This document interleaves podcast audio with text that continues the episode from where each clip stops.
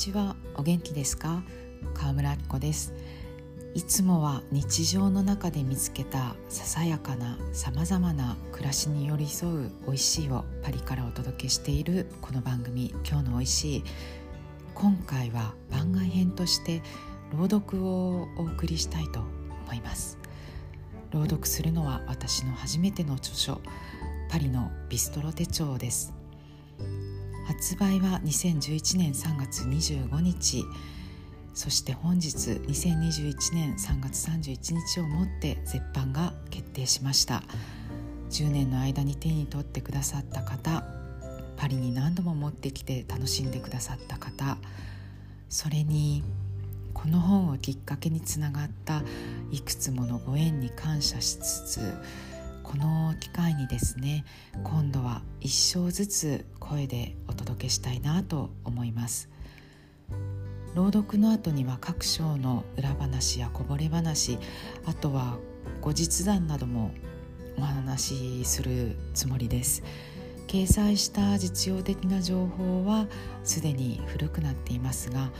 そこから時を経た今だからこそ持ちうるこの10年の膨らみがあると思うのでそれをお伝えできたらなと考えています。今後は、えー、レギュラー版の「今日のおいしい」を各週更新してその合間にこの番外編「ビストロ手帳」朗読版を挟んでいく感じでやはり各週で更新してなので番組としては毎週更新していくつもりです。更新日は週末の始まる頃、えー、金曜から土曜にかけてのタイミングでアップしようと思っています。それでは今日はまず前書きの1ページから。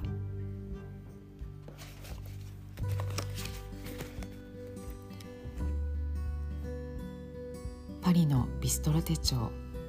2ページ。前書き皆さんは何軒くらいの行きつけのお気に入りレストランがありますか？パリに暮らして13年日本の雑誌にパリの情報を提供し現地で取材をして紹介するということを主な仕事としていると年間に膨大な数のお店を試すことになります。私は食に関することなら何にでも興味があるのでレストランに限らずブーランジュリーパティスリーお惣菜屋さんなども仕事のうちです。冗談ではなく私のスケジュールは私の胃のスケジュールです。胃の調子とキャパシティに合わせて予定を調整することになります。そんな生活の中でちょっと時間ができてお友達と一緒にご飯を食べようとなった時ああ行きたいなと頭に浮かぶお店。プライベートで何度も行っているお店だけをこの本ではご紹介しています。だから20件。少ないです。正直に言うとニューオープンのお店を紹介する仕事があってもそのうちプライベートで裁縫するのはだいたい1割です。10件紹介したら1件。30件だったら多くて3件くらい。また行きたいと思うお店はそんなにあるものではないんですね。大好きなお店というのは本当に親しい友達と似た感覚だなと思います。とても大切で数も多くない。ふっと時間ができるとあ行きたい。かっこイコール会いたい。と思う。だから個人的な思い入れも強いです。話題性とか今勢いがあるとかそういった枕言葉で飾るのではないお店。すでに数々の媒体で紹介され皆さんがご存知のところも出てくると思います。でもいいお店はいいのです。私にとって確かなお店。パリだからこそ農業国フランスの全土から大地の産物が集まりそれを存分に感じられる料理を出すビストロがある。その魅力をぎゅっとまとめてみました。パリから美味しいビストロの空気をお届けします。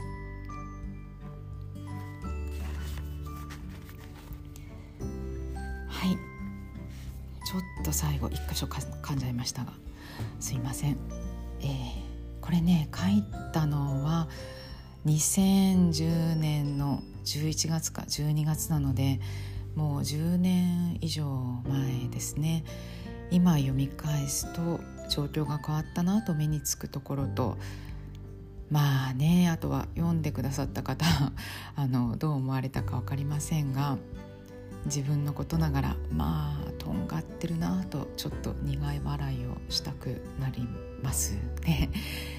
あのそもそもですねこのビストロ本を出すに至ったいきさつは2007年の10月に発売された当時新潮社から出ていた「旅」という雑誌がありましてそのビストロ特集がきっかけでした。えー、その後が売れ行きが良くて特集をもとにして、えー、書籍化しないかという話が出てその特集のですね、えー、全60ページ分をコーディネートしたのが私だったんです。で特集を再編して一冊にするにしてもどの店を選ぶべきかとかはこの人に聞くのがいいと編集部が書籍部に伝えたらしくて私に連絡が来たんですね。なので初めはあの監修という感じだったんですその連絡が確かね2010年の今頃ですね3月か4月に入った頃だったと思います。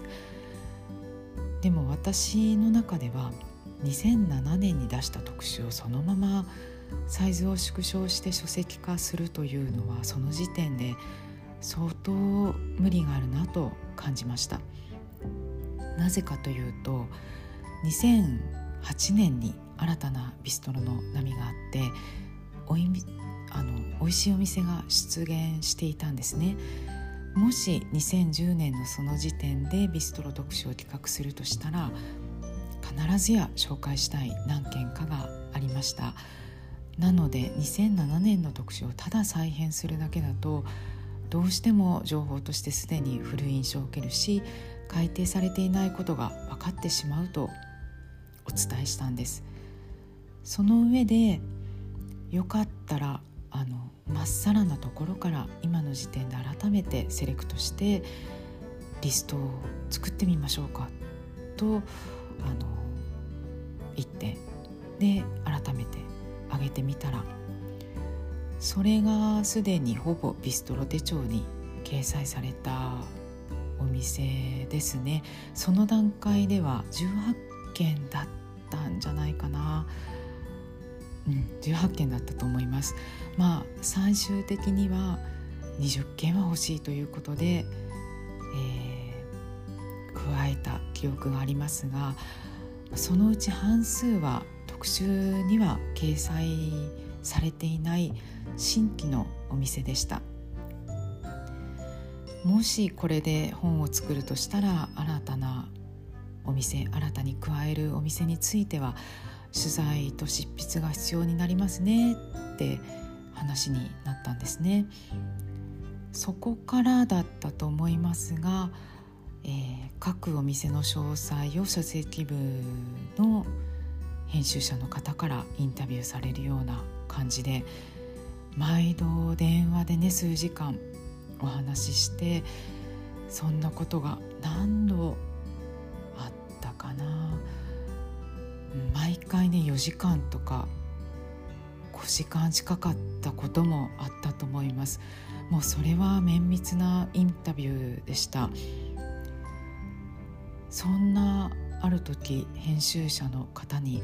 どうして川村さんが話してくれるようなことが特集のどの記事にも書かれていないんですかって聞かれたんです。その雑誌の特集の取材は私がまず、えー、実際の取材期間の2ヶ月半前に編集部から連絡をいただいてそこからあの今こんな流れがあるだとか面白い店がオープンしているなんてことをお伝えしながら60ページで何ができるかの提案もしつつ、えー、取材候補点を絞っていきまして最終的に80件弱だったたかな。うんそんくらいあったと思います。あの実際の取材は1チームだと難しいので2チームに分かれて今度は私は取材コーディネーターとして東京からいらした編集者さんとカメラマンさん、えー、そこに私がコーディネーター兼通訳として同行するという形で行われました。もう一チームねあの同時進行で、えー、取材を遂行するチームがあって、えー、そう1チームでの取材件数が40件ちょっとあった気がするんですよね。うん、結構な数でしたね。2週間に分け2週間かけてしました。そういった場合あの記事は取材にいらした編集者さんが書かれるんですね。私は、えー、取材時に通訳はしても取材メモを取ることはないです。60ページという特集丸ごとをコーディネートする掲載点をセレクトするというのは当時の私にとって初めてのもう大ボリュームでした。まあ大体私実際に足を運んで空気を感じてってしないと選べないたちなのでもうそれも見越してあとはねフランスはあの7月の終わりからほとんどのレストランがバカンスに入ってしまうので 8, 番8月末に取材を決行するために6月から動けるよう編集部も連絡を早めに、えー、くださったんですが定番料理のレシピを紹介したいなんていう案もあったりしたので各お店のメニューを把握する必要があったんですね。2007年スマホのないその時代にあったかもしれないですけれど、まあ、一般的なではないその時代にタグ検索もねまだないですしみんながメニューを写真に撮ってアップしてるなんてこともなかったですからまあ実際にお店に行って、えー、全部のお店のメニューをチェックして歩いたんですね。そして、えー、ニューオープンのお店もこれまで何度も行っていたお店も可能な限り昼夜食べ歩きました。その時間を過ごしている人間が伝えることと2週間取材でパリにやっていってすでに全てアポイントの取られている取材先に約束の時間に出向き限られた時間1時間とか1時間半の滞在でそのお店を取られて書かれた記事とに内容の違いが出るのはまあ当然でもちろんあの私が経験したことは同行した編集者さんに移動の車の中なんかでもお伝えしますがそれでも過ごしている時間が違うのでやっぱりねテイストは別のものになりますよね。それをその書籍の編集者の方にお伝えしましたただ、えー、別のものになるというのはどちらが良い悪いではなくてあの実際に旅行で訪れる時って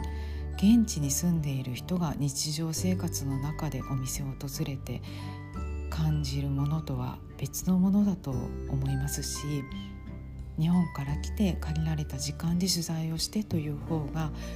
旅行者となる読者により近い視点で伝えることができるんじゃないかなって思うんですね。暮らしながら何度も足を運んだ人が書くものはまたあの違った視点になると思います。あとはその書籍の編集者さんに1対1で電話でお伝えしているのは私の個人的な観点がふんだんに含まれた話で雑誌の記事となるとあの筆者名が大々的に記される場合以外はやっぱり個人としての視点を前面に出すというよりはその雑誌としての記事という意味合いが強くなると思うので、まあ、それもあるんじゃないかっていうことをお伝えしました。えそんな話をしてなんでだったかは忘れましたが6月に私が帰国したんですね。えー、春の初めにその書籍化に向けての話を始めてから2ヶ月が経っていましたで、えー、書籍部の方たちとの打ち合わせに伺ったらそこで筆者としてあ著者として執筆をというお話をいただいたんです。私そこで戸惑ってあのじゃあすでに特集に掲載されていたお店はって聞いたんですね。そうしたら写真は使用しますが記事は改めて川村さんが取材をしてそれで書いていただくことになります。著書なのでと言われました。取材に同行して他の方が記事をすでに書いているそのお店に改めて今度は一人で取材に行って記事を書くということにはものすごい緊張感を覚えました。なんだかね上書きするような気持ちになっていいのかそんなことっ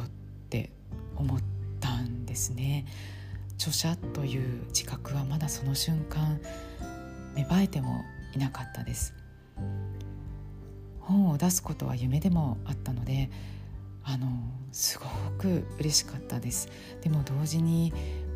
うん、とても怖かったですね。その時に初めて、えー、それまではどんな媒体とお仕事をして記事を書かせていただいてもその雑誌の看板のあるもとで書いていたのだなと実感しました。でも今回は、うん、自分の名前が看板になるのかと。だったら、えー、私ならこうしますっていうことを前面に出したのがこの前書きですね。そもそも私は数はそんなに必要ないと常々思っていて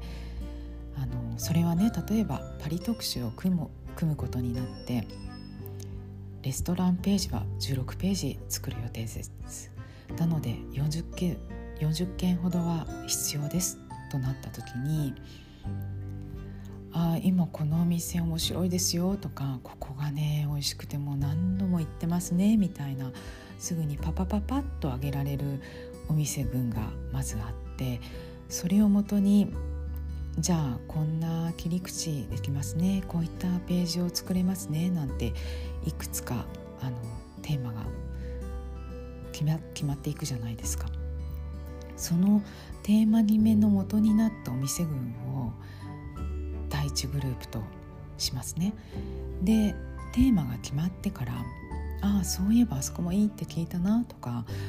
こっちも行ってみたいと思っていたんだなんて気になるお店をさらに加える。それを第2グループとします。そこぐらいまではいいんです。でも40件選ばないといけないとしたら第2グループまででよくて20件マックス24件くらいかな。その後に候補に上がる候補に上げる店というのは心が動くというよりは理性で選ぶことになりますね。なのでもしテンションが温度で記されるとしたら第一グループのようには温度が上がらないです。でもねあの読者の方が必ずしも私と同じ視点観点好みなわけではないですし私にとっての第一グループのお店がある読者の方にとっては第3グループになるかもしれないですしその逆も起こりえます。だからたくさん選択肢を用意するということも一つのやり方ですしあの雑誌の仕事としてはそれをしますけれど自分の名前で出す本で理性でセレクトするお店っていうのを挙げることにはまあ、理性でセレクトするというか理性だけでセレクトするお店を挙げることには抵抗がありました。そうしたらですねありがたいことに出版社の方が例えば60件掲載されていたところで仮に1週間パリに旅行に行って毎晩フレンチを食べたとしても6回か7回ですし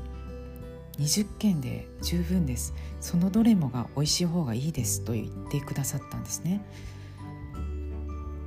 そうしてまあガイドとしては非常に選択肢の少ない20件のみを掲載という本が出来上がりました。今日は前書きということでこの本を作ることになった裏話をしてみました。あの最後から3行目に書かれたというか私が書いたんですがパリだからこそ農業国フランスの全土から大地の産物が集まりそれを存分に感じられる料理を出すビストラがあるという一文。ものすごく熱を持って当時は書いたここに今はうん引っかかりを感じますね。これについてはお話ししたいお店が後半に登場しますのでそこで、えー、流通の変化と今の状況を合わせて詳しくお伝えしたいと思います。朗読いかがでしたか？なんかいつものね今日の美味しいの話と違うのに途中お腹が鳴っていましたが、えー、ちょっといつもと違いますけれどどうでしたかね？今日あの前前書きでしたので第一章となりますお店の朗読を通常の更新日である金曜日にアップしたいと思っています。それでは今日はこの辺でごきげんよう。アビアント